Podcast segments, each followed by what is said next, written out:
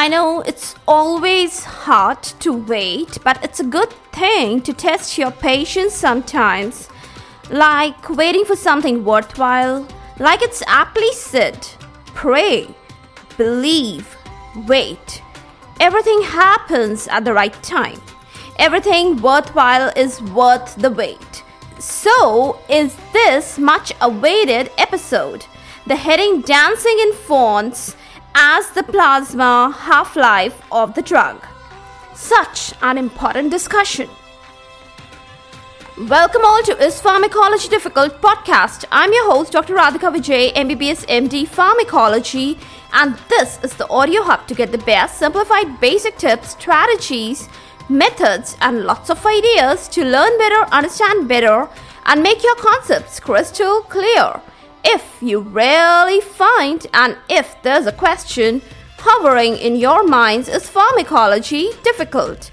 Lend me your ears for a while and let in the magic of knowledge.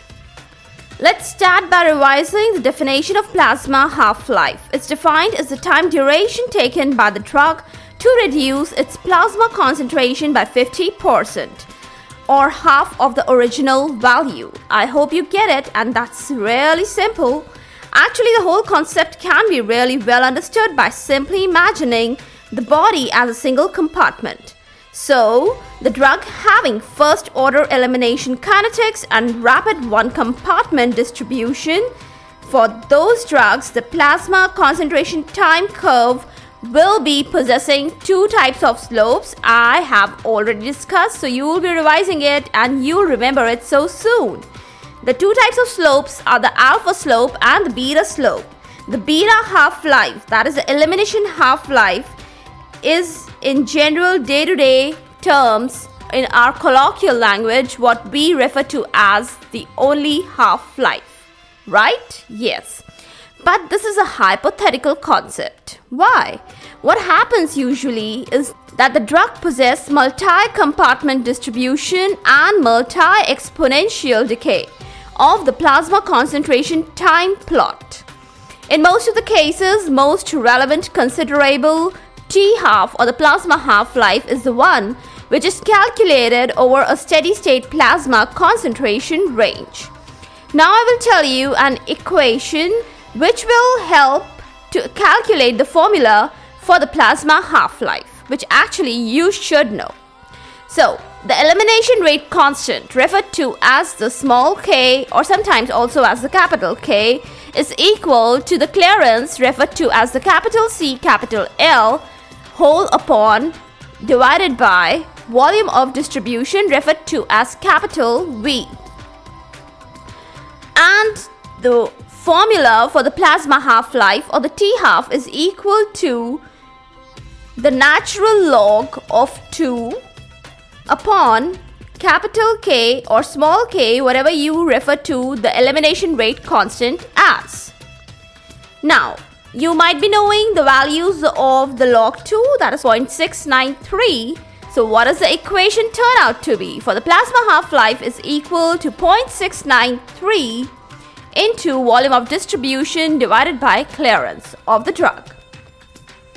So we simply infer that the half-life is a parameter derived from two variables. What are these two variables? I just told you that are volume of distribution and the clearance.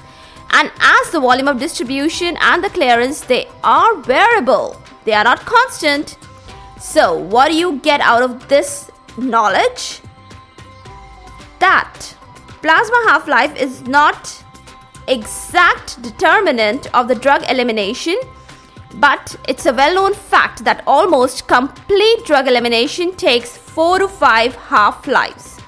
That is around 93.75% of drug is eliminated in around 4 to 5 half-lives.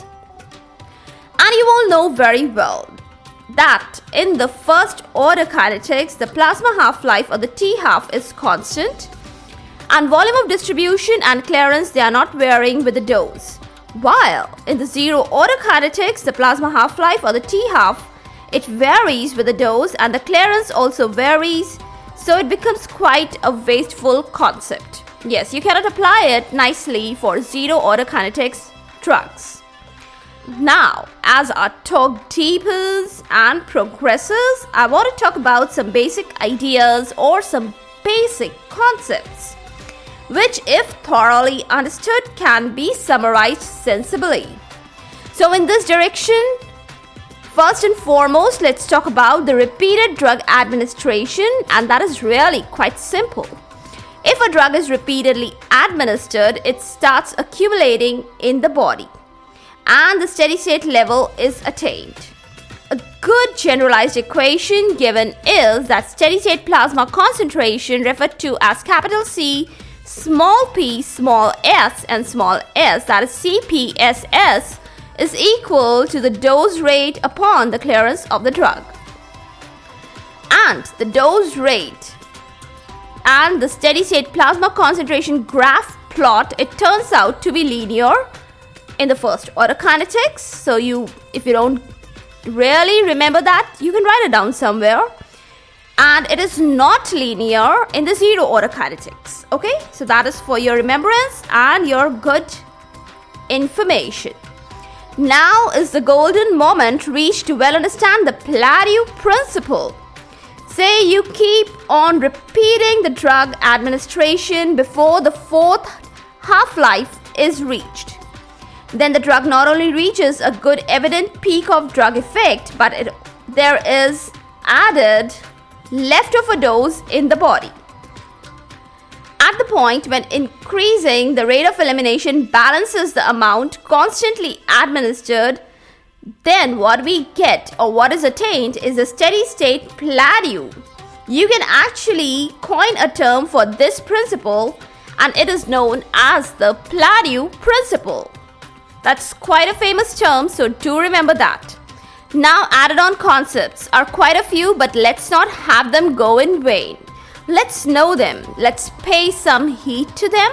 The first point. There may be a difference in maximum and minimum levels of dose if small doses are frequently repeated. I hope that is quite well understood.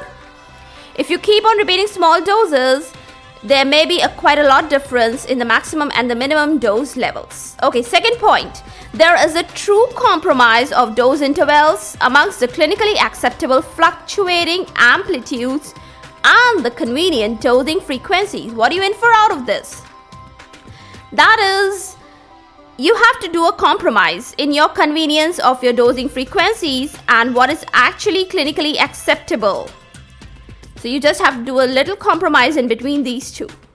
Third point, for orally administered drugs, steady state reaches one-third way between the minimum and the maximum dose levels. Got it? Now that's a simple fact. There's nothing to explain about it. Fourth point, by changing the dose rate, new steady state takes more 4 to 5 half-lives to set properly. That if you're changing the dose rate, then you think in 4 to 5 half-lives, everything gonna set out right. No, it's gonna take additional 4 to 5 half-lives, and that will take a lot of your time, right? Okay. Now there are more points that need to be well understood, but without prolonging the length of this episode, I plan to break the chain of sensible sentences here and just now. And just to remind you that plasma half-life and associated concepts of the dose types, the dosing schedules, actually gonna make it a couple of few more episodes in future. At your end is demanded a little patience, a little wait for the worthy, right? And a lot of curiosity and zest to know it all, every bit of it. That's the true essence of a true student, a true learner. If you want it the most, there's actually no easy way out, because that's the way it is.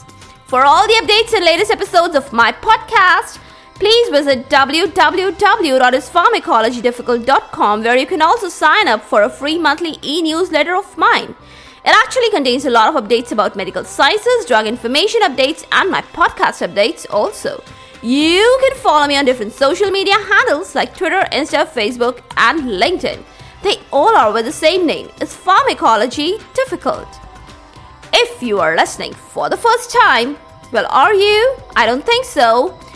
If you are, do subscribe and follow whatever platform you are consuming this episode. Stay tuned to rate and review on iTunes Apple Podcast. Stay safe, stay happy, stay enlightened. Thank you.